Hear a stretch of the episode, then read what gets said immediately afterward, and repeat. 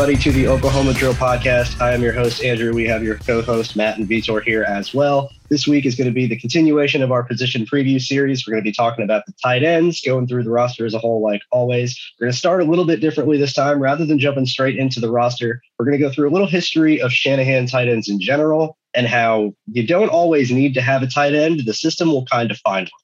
So, guys, I'm going to lead off real quick and just name off a few names throughout history of players that were not really highly regarded before they played in this system at tight end and went on to enjoy really successful careers. And it starts with undrafted Shannon Sharpe in Denver under Mike Shanahan, the original. Uh, he was yep. the first one that went from an undrafted player to a Hall of Fame tight end playing in the Shanahan system. You have Owen Daniels in Houston, uh, also in his time in Denver under Gary Kubiak, which is another disciple of the same system. George Kittle was a fifth round pick, or I believe he was a fifth round pick for San Francisco and no one expected him to be the arguably best tight end in the NFL. You can go down the list on and on. I'm sure there's guys I'm forgetting, but you will the scheme will create opportunities for tight ends to produce like it does for a lot of players on the offense to be quite honest and i think this is something we need to be cognizant of where a lot of people were worried about the jets don't have a tight end or we're worried about chris herndon if he's ever going to make the next step and they signed tyler kroft who's more of a block and so we're all wondering, you know, George Kittle was such a big factor for San Francisco. Who's going to be playing that role? Well, it might not have to be that way. And it might be that we'll find a guy to fit the role that we need based on what the system schemes open. Guys, I'd love to hear your thoughts on this. Yeah, you know, when you talk about the way that the 49ers offense deployed George Kittle, it's what you said, Andrew. He was a fifth round pick that that just showcased great skills for the system and then they start to feed off Kittle. It wasn't like they draft Kittle to be the guy that he is today. And you look at Gary Kubiak, he had Owen Daniels, he had Ryan Griffin drafted in Houston his first year now with the Jets. They don't have guys that just plug, play, and you run the system around him. This system is a system that puts linebackers in conflict all the time. And usually, who covers tight ends are linebackers. And that's why basically tight ends succeed under the wide outside zone scheme. And that's why maybe Herndon has a, you know, a great reappearance. Tyler Kroft becomes a guy that's more than just a blocker because the scheme puts the guy that covers them in conflict. Yeah, we got a great group of guys that just have a variety of different talents. Uh, you got Wesco, who maybe plays more of a fullback position, and you got uh, the bigger guys, the slower guys, but they're they're good inline guys the guys you can rely on for chip blocks, the guys that can maybe protect the quarterback a little bit better. And then you got the move guys. You got Yeboah and, and Herndon. You got a, you got some variety in this group, and somebody's going to emerge as probably a receiving star. Who that is, uh, I don't know. We'll we'll find out. Yeah, I agree with both you guys. Um, I think it's only a matter of time before whoever becomes the lead guy in the tight end room emerges, and they may not be amazing, but they will be the clear lead guy.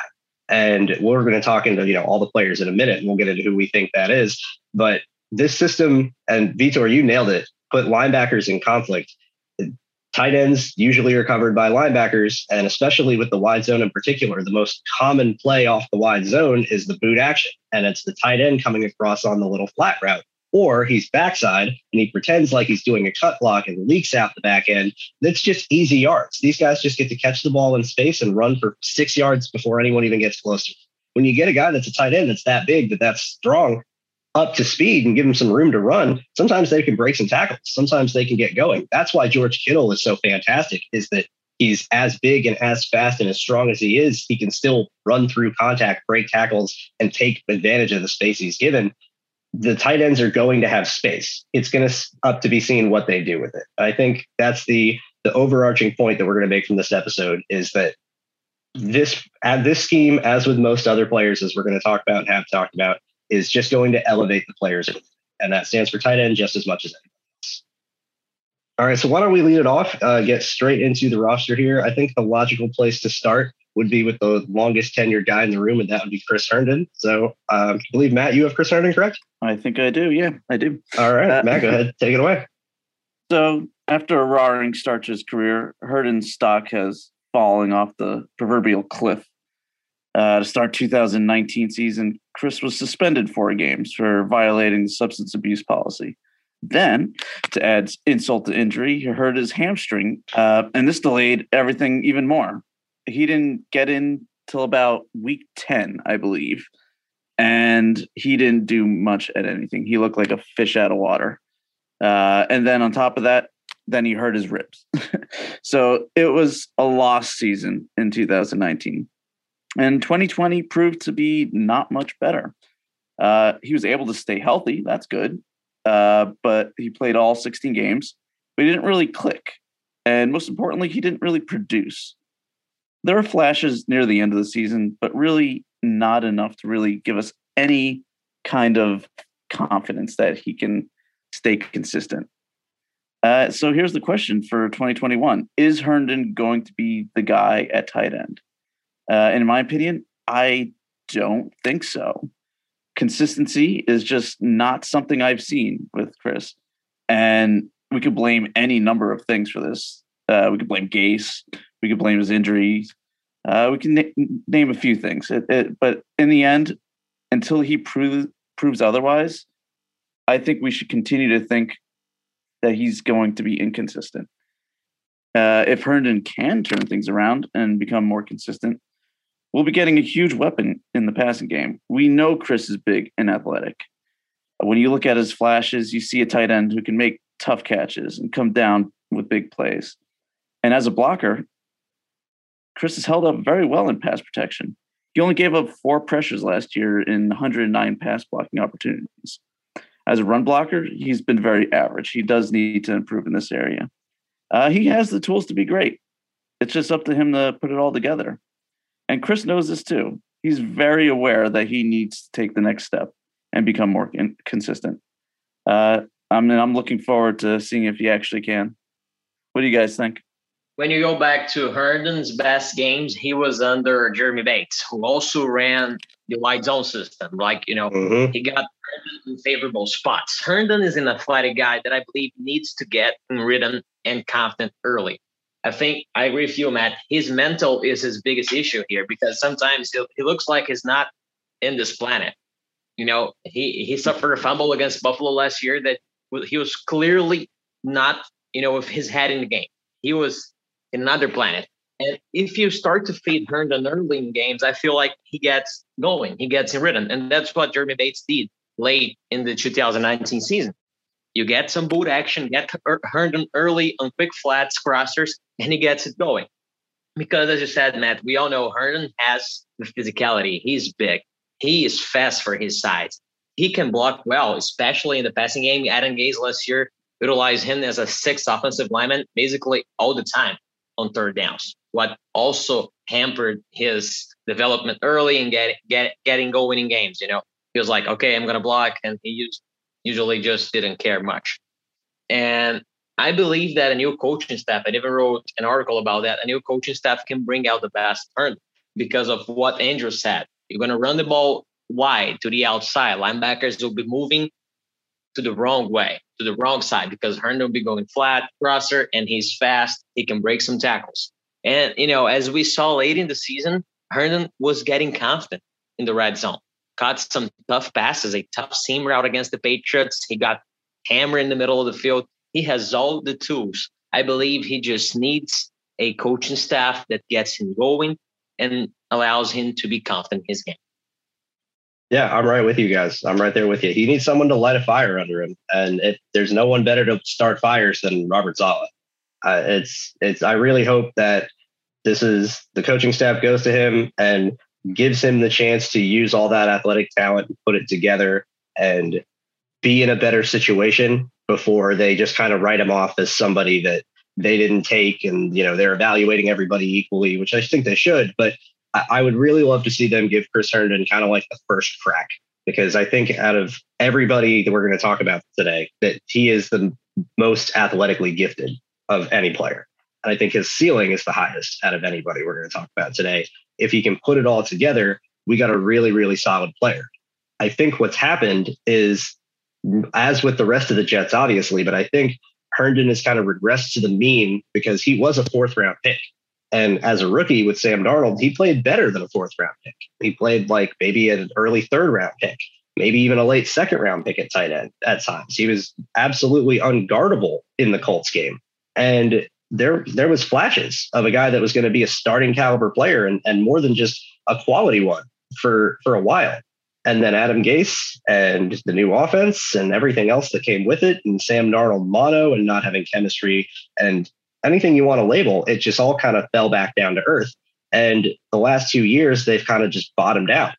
And it really, really makes me want to see this guy get the chance to succeed because his talent is evident. We've all talked about it. We're all going to say that's the thing to talk about with Chris Herndon is his talent. And in the right situation, especially on the boot concepts and potentially leaks, I think he can really do some damage. And if not, then I'm not sure. Then I think that kind of is your answer. This is kind of like it's put up or shut up time for Herndon, where if this isn't if this isn't the situation where you start to we start to see improvement, then I don't know what will be. One yeah. thing you mentioned is the, those flashes in his rookie year where he looked well above his draft position. Right. And but at the same time, it, maybe it wasn't as uh, often as last year, but you would see the flashes of the bad as well uh, he can make these incredible catches that would make your head spin. But at the same time, he would drop these very easy passes that everybody should right. be catching. So he showed he showed inconsistency even when at his best. And now it's yeah, like like you said, he's just back to earth now. Now we're seeing maybe what he truly is. And we need to wait and see if he can go beyond that. All right, well, that's going to lead us to the next guy on the list. Uh, Vitor, I'm going to have you take it away with Ryan Griffin because he's, like we talked about, experienced in the system more so than anybody else. Uh, and I think actually over the last handful of years has probably been the most consistently productive tight end on the roster. Yeah, Griffin was drafted by Gary Kubiak. You know, he only played one year under Kubiak because the Texans didn't hire Bill O'Brien. But Ryan Griffin, man, he's a guy that he's solid. You know, if Brian Griffin is the Jets like number four tight end this year or number three tight end this year, the Jets are fine. We don't know what Herndon's going to be. Kroft, we don't know how he's going to be utilized. If it's going to be majorly a blocker. Griffin gives the Jets something, you know, a guy that, you know, he backed up Owen Daniels, the guy that Andrew, you were saying was right. a product of the system. You know, Griffin backed him up, learned from him. He knows the system, knows the scheme. And you know, let's forget 2020 for a second because everyone sucked on that offense besides mm-hmm. Becton. Right. In 2019, Ryan Griffin stepped it up and we didn't even miss Chris Herndon. He played really well. He was Sam Darnold's go-to guy in many occasions. It was basically was. him and Jamison Crowder owning the middle of the field. He scored two touchdowns against the Jaguars, got a touchdown against the Washington Redskins, and a couple big mm-hmm. plays. He's a solid football player. He's a solid football player. You know, and something that I, I've seen from the Shanahan tree, Shanahan did this a lot in Atlanta. He went empty out of three tight end sets, 13 personnel. Three tight ends, a running back, and a receiver, and Shanahan was playing empty sets. And if the Jets want to go some empty sets with three tight ends, they have Herndon, they have Griffin, and they have Kroft. And Griffin is a guy that can see some mismatches here crossing routes. He's a guy that can stretch the seam, even though he's not the fastest player in the field. I feel like Ryan Griffin could find, you know, a spot here to get a, season of like 30 receptions, 200 yards, something like that, a couple touchdowns, and be a serviceable guy. You know, third tight end that makes plays, is solid, is reliable. You know, I really like Ryan Griffin. Yeah, he's a solid vet, and yep. he knows how to attack coverages and use leverage. Uh, I don't think he's going to be the kind of guy that you're going to want to stretch the field with. He's he doesn't have that kind of speed. Uh, he likes to use his size. He wants to box out defenders. Uh, he'll be the guy that that gets open on those leaks, uh, the backside stuff. It, it, he's going to use his savviness and his size to his advantage he's a guy who could see the Jets using on early down passing packages. Like the Jets are going 12 and they're going to run stick. They can go with two play calls, like wide zone to the left. If the quarterback kills, they're going to run stick. Brian Griffin is a guy that can run the stick really well. He sits out linebackers. He knows how to read leverage. I think he's a guy that can be utilized in this offense. and he's a forgotten man right now. Yeah, I'm I'm right there with you guys. I might actually be a, a little higher on him than you guys are because I, if you had to make me bet on the one player in this room to be the guy like I talked about earlier, I actually think it's Ryan Griffin. I think he was the best. I think he's the best natural fit in the scheme as the combination of passing threat and blocking threat. He's a solid blocker and he's a more consistent threat in the passing game. And he just knows how to get open and he knows how to settle in zones. He understands some of the little things about the position that we don't see in a Chris Herndon. And I think that's what's really going to help him in this scheme more than anyone else, because this game is all about craftiness. This game is all about being tricky and sneaky and making everything look the same pre snap just to change it up post snap. And Ryan Griffin is a guy that understands that. I really think the the consistency of it based, you know, context aside, looking at everything as a whole, what he was able to do given the circumstances he was in, I think is pretty respectable. I, I, honestly think it's pretty solid for what you could have expected him as a low level free agent signing at tight end.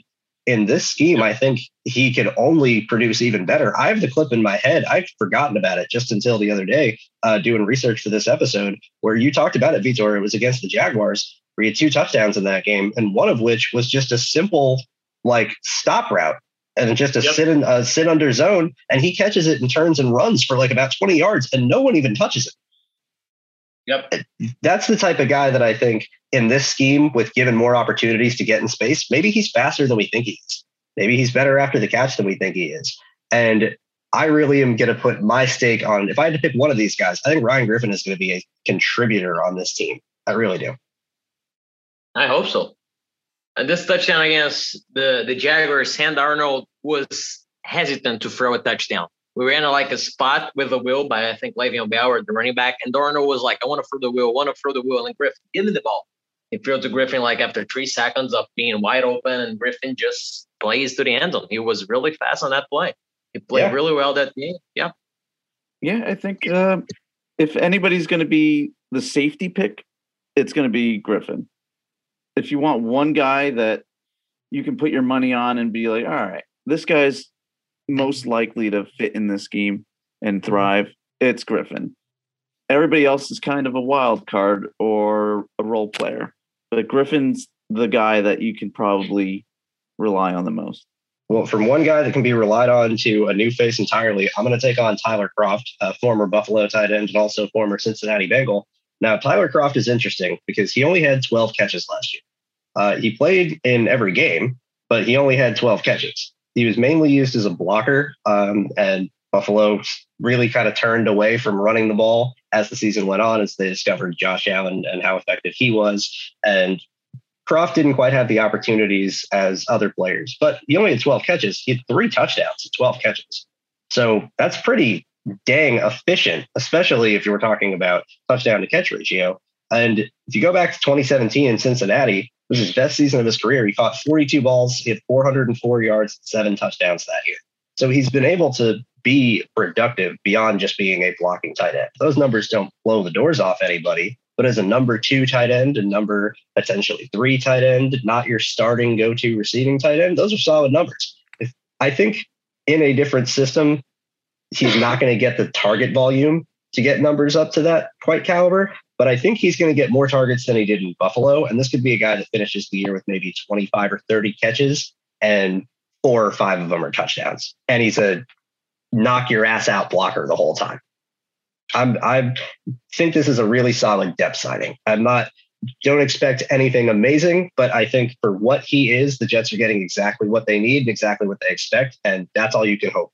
Yep. Uh, I think that's exactly what his role is going to be. He's going to be a near the line guy that's going to knock your ass out in blocking. Uh, I don't think he. I think he had one receiving play over 20 yards last year, and I think it was blown coverage against the Jets. Uh, so he's he's not going to be the guy that you're Typical. sending downfield. He's he's going to be near the line. He's going to be a warrior, and uh, I'm okay with him playing that role. I I can see him thriving in that role. It's nothing special. I mean, it's it's gonna. Well, his role will open up everything else for everybody else, and I'm okay with that. I I don't I'm not expecting him to be the guy. You know, I feel like Kroft was a great once again value signing by Douglas because he came off from a team that played mostly all the snaps on 10 personnel. That means no tight ends on field. So Kroft, he didn't have much to show in Buffalo last year. And he's going from a system that didn't care about him to a system that needs him. And I feel like this is good for a player that's young as Kroft. He's going to come in for the Jets and say, hey, I'm going to give my life here. I'm going to block this the hell out of the running game here. And maybe if Kroft is so great, is our like he's that much better than everyone else as a run blocker. He can get some snaps as our lone tight end in 21 personnel sets, being the guy that is the strong side of, of, of the wide zone, or maybe cutting back side on split zone action because he can move and he can block on a move. You know, I feel like Kroft would be my guy to say maybe just maybe this guy is our tight end one. You guys said Griffin. I you know I also think that Herndon needs to get the first crack, but I think Kroft is low key good all around. From what I saw in Buffalo when they utilized him as a pass catcher, he's fluid. He's a fluid mover. I thought he was going to be much, much, much more slow, much slower, and he's not. I feel like maybe, maybe Kroft is a guy that the Jets utilize as their tight end one because he's so good as a run blocker that he'll open things up for himself in the passing game. Yeah, I think that's a really interesting point, actually, because as we've talked about at length over disguising play calls and making everything look the same, if your run blocking tight end one is also your receiving tight end one, now you don't have a tell because yep. swapping from Tyler Kroft on the strong side to Ryan Griffin on the strong side might tip pass or run. If Tyler Kroft can be serviceable enough in the passing game, you might actually make a better argument than we did, Vitor, for him to be the tight end one because of his combination of skill sets and how that affects the rest of the offense. I still think Griffin's talent receiving is going to make him a little more valuable. Um, but it, it, wouldn't be completely out of the range of possibility at all for Kroft to potentially ascend into the role. I think, especially the the point you made, but that was that was dead on. Yep, that's the way I see it too. I agree with you. Herndon needs the first crack, and and if he's consistent, he's our tight end one, and this offense is going to be deadly. You know, this offense can be deadly if mm-hmm. Herndon plays like he did in his rookie year. But if Herndon keeps being an inconsistent football player, I feel like Kroft can step in and be just good, just good. He's going to run block well. He's going to catch some passes. You know, I like him, and I really, really like Joe D. JD signing once again. Yeah, solid debt move. Solid debt move. Uh, speaking of JD signings, that's going to lead us into the headliner of the undrafted free agent class, Kenny Yeboah. Matt, floor is yours. So, Yeboah is a guy I am very happy fell to us as a undrafted free agent. I had a mid round grade for him, and I would have been more than happy if we drafted him. Um, I guess going undrafted just adds another page to the book of people sort of underestimating Kenny. Uh, he wasn't recruited very heavily out of high school. He only got two offers from FBS schools. He ended up going to Temple uh, under uh, Matt Rhule, actually. Uh, it was here that he sort of they put on weight and transitioned from wide receiver to tight end. Uh, it took about two years for uh, Yeboah to sort of get his feet under him. Uh, but in 2019 was probably his best year at Temple, and even then, it wasn't really anything special. He graduated and uh, entered the the transfer portal. Uh, and then he just ended up going to Ole Miss. Was, his two choices were Baylor or Ole Miss. Uh, but as soon as Roll left Baylor, is all right. I'm going to go to Lane Kiffin, and Lane Kiffin used him very well. Uh, he found himself at Ole Miss. Uh, he really hit his stride there. He became very efficient blocker and receiver. Uh, he became an all around talent. Uh, to quote Yeboah, I think of myself as a pass catcher and a blocker. I know a lot of people say it, but if you turn on the film, I block. I actually enjoy blocking. I enjoy pa- pancaking people. I take pride in my blocking. If I miss a block, I'm going to get pissed off. And I, I like that. I, I like that he wants to get dirty. He wants to get his face in everybody else's face and just pancake people. I think that's something that people aren't really thinking about with him.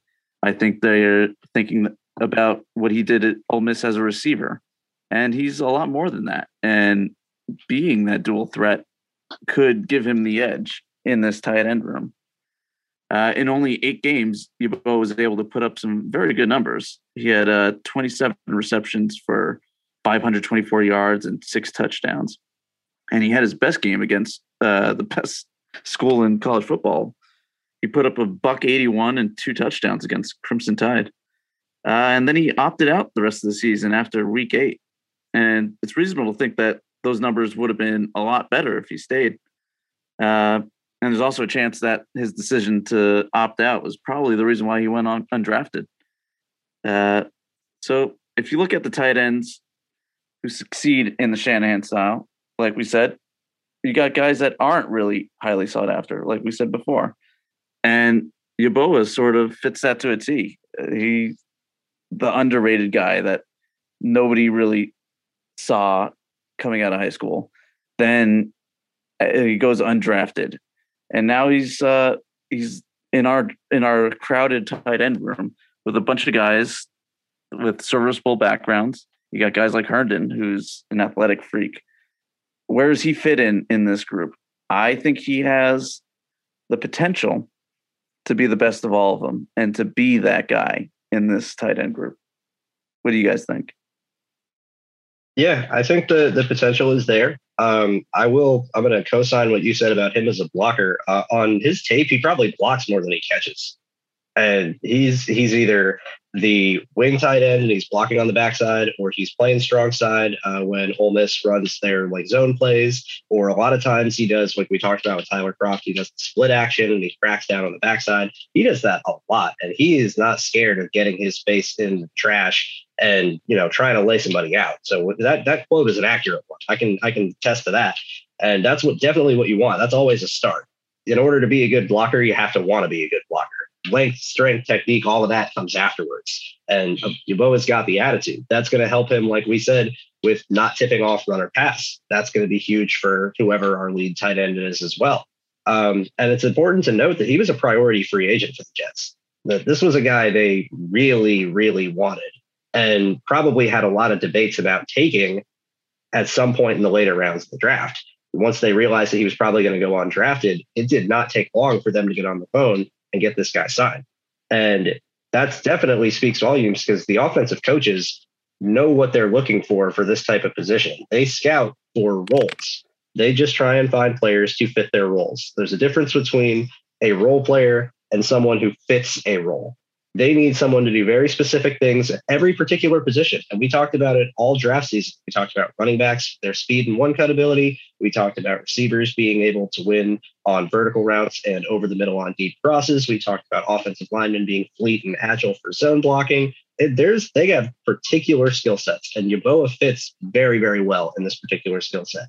The number one thing I think for him is going to be transitioning and understanding the playbook because going from the Lane Kiffin offense to the Shanahan wide zone is night and day. And it's going to be consistency in getting a bigger share of targets. How is he going to hold up when he's getting targeted a lot more than he was in college? And speaking of the Ole Miss or the Alabama game, he did receive a handful of targets in that game. A lot, a handful of them were schemed targets from Lane Kiffin, where he was not even covered. And it's that might happen with our scheme too. But we are we going to have a guy that can be reliant when it's third and six, and we need a guy to convert an eight yard catch? Uh, are you going to be consistent and box out your guy and get open and be the safety valve, or are you going to be the guy that needs to be schemed open? I think it's all about consistency with Yeboah.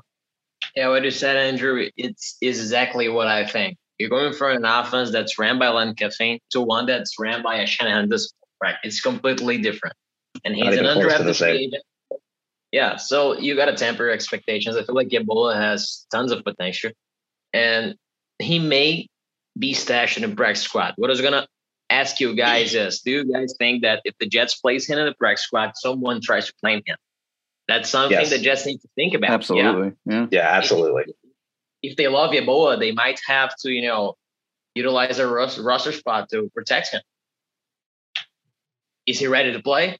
Does he deserve a roster spot in a tight end room that already has Herndon, Kroft, Griffin? I don't know. It's going to be tough. I feel like he's going to come out as our fourth tight end. He's going to show just enough in training camp to make this roster. Yeah, I would say about maybe four tight ends, uh, and maybe Wesco joins as a fullback. Yeah, that's going to be yeah. it for me. Yep. Yeah, I agree. I think that's that's exactly where it could line up. I think if he gets to the practice squad, someone will steal him. So it's important to keep him on the active roster.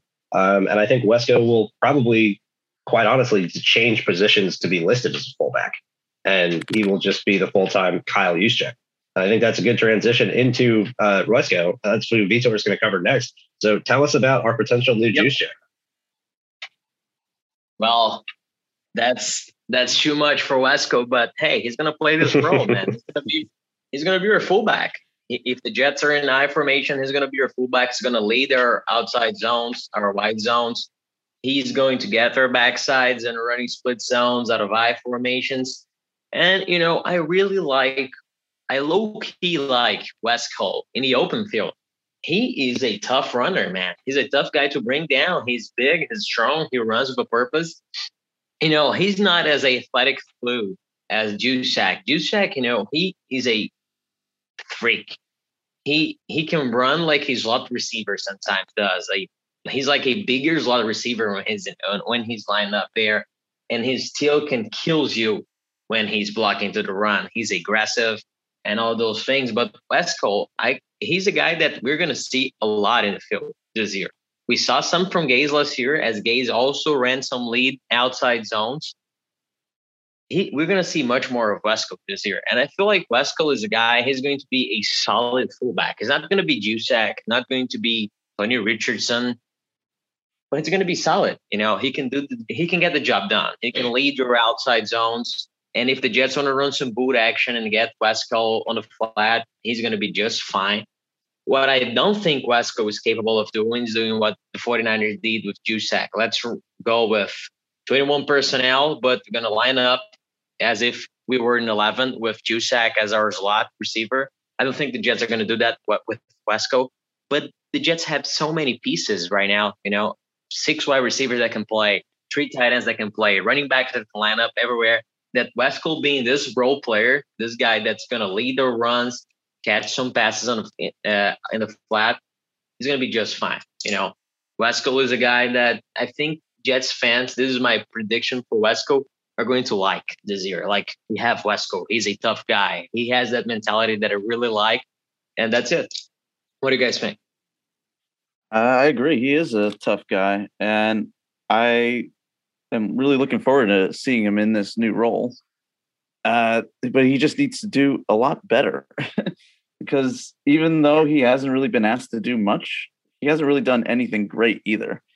Uh, he's been pretty average in just about everything, maybe even below average in uh, pass blocking. Uh, so he's he's got to really step it up if uh, he wants to be uh, talked about as uh, as the next Juszczyk, which I don't think he'll ever be. I don't even think I'll be happy if he if he even lives up to just be Wesco. Yeah, I think he was solid last year run blocking. You know, yeah, I do too. Actually, I thought he was. Yeah. I thought he was solid run blocking too. I thought it was more of a combination of where they were asking him to get to, and if you're a fullback and they're asking you to get to the edge and seal the edge, it's a lot tougher than if you're doing a bob block on a backer in the inside.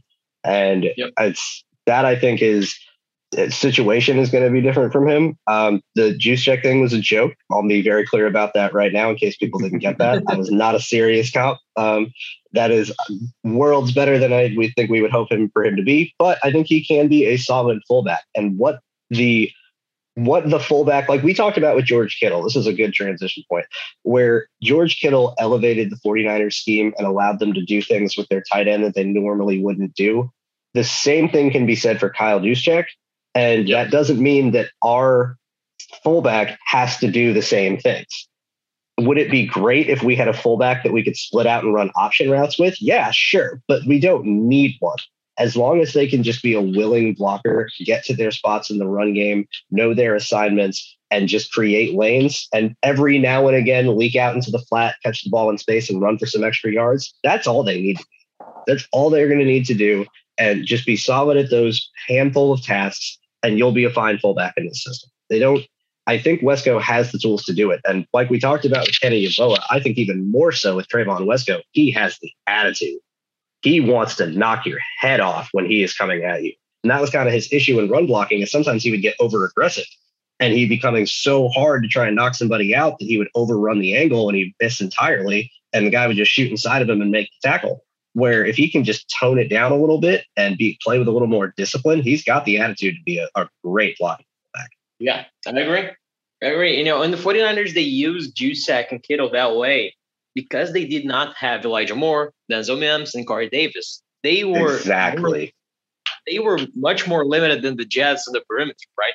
The Jets have skill players. So if Wesco is only good at lead blocking and on the running game, just do it. You know, so be. It. And they right. won't need Wesco to line up on the outside and run option routes. That's it. Yeah, I agree. I agree. That's gonna that's gonna take us to the last guy on our list. That's gonna be Daniel Brown, who I'm gonna cover. Uh, now, Daniel Brown is interesting. He signed for uh, I believe it was just a one year deal at the time, and they re-signed him at the end of 2019. Um, was free agent a couple of years ago. In his two year career with the Jets, he has a grand total of nine catches. Um, he is no more. He has one touchdown out of those nine catches in two years, and despite playing all 16 games in 2020, and I believe all 16 games in 2019 as well. Yes, he's only caught he only caught two balls in 2020. Where I'm going to make the point now. We were worried about Kenny Yeboah if he goes on the practice squad. Are we going to use the roster spot to keep another tight end, and and are we worried about that? If it was up to me, Daniel Brown would be released already because I don't think he has a future on this team or a, place on the roster. I think they have other tight ends that have shown to be obviously more talented and more capable of the opportunities they're given. Yes, he's had more of a blocker role, but Daniel Brown hasn't been that excellent of a blocker to where you're sitting there going, oh, he's a good blocking tight end. If he was a good blocking tight end, then why'd you sign Tyler Kroft? That kind of leads me to Brown is the guy that's, I think there's no way he makes this team. And I think that him being gone from the team gives another spot for Yeboah to step into and potentially take his roster spot. I will see how things go into training camp and, and in the future, but I have not seen anything from Daniel Brown in two years that would make me perfectly sit there and square away safe with his roster spot on this team at all. Yeah, I agree. I, have seen nothing. And yeah, what does he do better than anybody else? Right. And the answer is nothing. It's, what does he do at all? At all. so it's he, he's just a camp body to me. Yeah, you know, not to say he did nothing, but he scored a nice touchdown against the Washington football team in 2019. But besides that, Daniel Brown has done nothing for the Jets. And this is a tight end room that has a lot of talent. If if Yeboah shows just enough to be your fourth tight end, even though he's not ready, you keep Yeboah over Daniel Brown. It's a no brainer. You know, I'm with you guys here. Yep. The only way I see him making is if there's an injury or if Yeboah shows absolutely nothing. Uh, and I, I, I don't see that happening. No, I don't see that happening either. I think I think at that point, even if Yeboah shows absolutely nothing, if it's not a character issue, if it's just maybe he doesn't quite get the playbook yet or he's getting acclimated to the speed of the game, I say you cut your losses as the undrafted rookie for a year, give him the roster spot to stash him and say, we'll deal with him next year. I wouldn't I wouldn't sacrifice Kenny Yeboah for Daniel Brown. Unless Kenny Yeboah, again, there's not, uh, no, I'm not saying there is. I have no idea to wonder, assuming there isn't. But unless there's some character issue that becomes a problem, if it ever was a problem or is a problem at all, then I would say there's no reason not to keep Yeboah over over Daniel Brown. How about this? Would you maybe not wouldn't sacrifice Yeboah for Brown? Would you sacrifice Yeboah for Zach Ertz? Yep. but I would sacrifice. yeah, Ryan Griffin maybe. I really like Ertz. Yeah, I, yeah, I like Ertz too. I don't, I don't know if he has the the explosion and the the speed necessarily of some of the younger guys anymore. But I mean, he's just a, a veteran player that knows what he's doing. That has been, you know, productive from the second he got into the NFL. And I, you want to talk about a guy that can be a safety blanket for your rookie quarterback? I mean, a tight end like Zach Ertz is pretty hard to find somebody better than that. Yeah, but the talk was like Crowder for Ertz, and I think Crowder's not leaving anymore. So Yeah, Crowder, yep. Crowder just recently uh, restructured his, or not restructured, he redid his contract. Uh, I don't think we got numbers out yet for how much of a cut he's he's taking, but uh, I'm I'm very happy to see him coming back. And yeah, No, there were but there was he's- talks. He's now a free agent after this year. Yep. Yeah. So, however they moved around the money, I imagine that they lowered his base salary for this year, but it was still more than he probably would have get if he was outright released. And now he has the opportunity to play one year instead of two and be a free agent again before he's 30, which uh, is good for Jamison Crowder too. I mean, not to, I think we've covered the tight ends well. We can end on this real quick because it's relevant, but not to go too off on on a tangent. I think this was the best case scenario for both sides. Yep. I agree. Crowder can hit the open market again next year. He'll be like 28. Uh, Right. He gets money on the Jets now that he wouldn't have gotten elsewhere if the Jets cut him. And the Jets, they they maintain their depth chart at wide receiver with Jamison Crowder being there. You know, a veteran guy, reliable guy. Everybody wins. Yeah. Do you think there's a possibility that they went with this pay cut to make him a more desirable trade option? Um, I'm going to say no because I think at, if they were really planning with the intention of trading him, you do it after you draft Elijah Moore.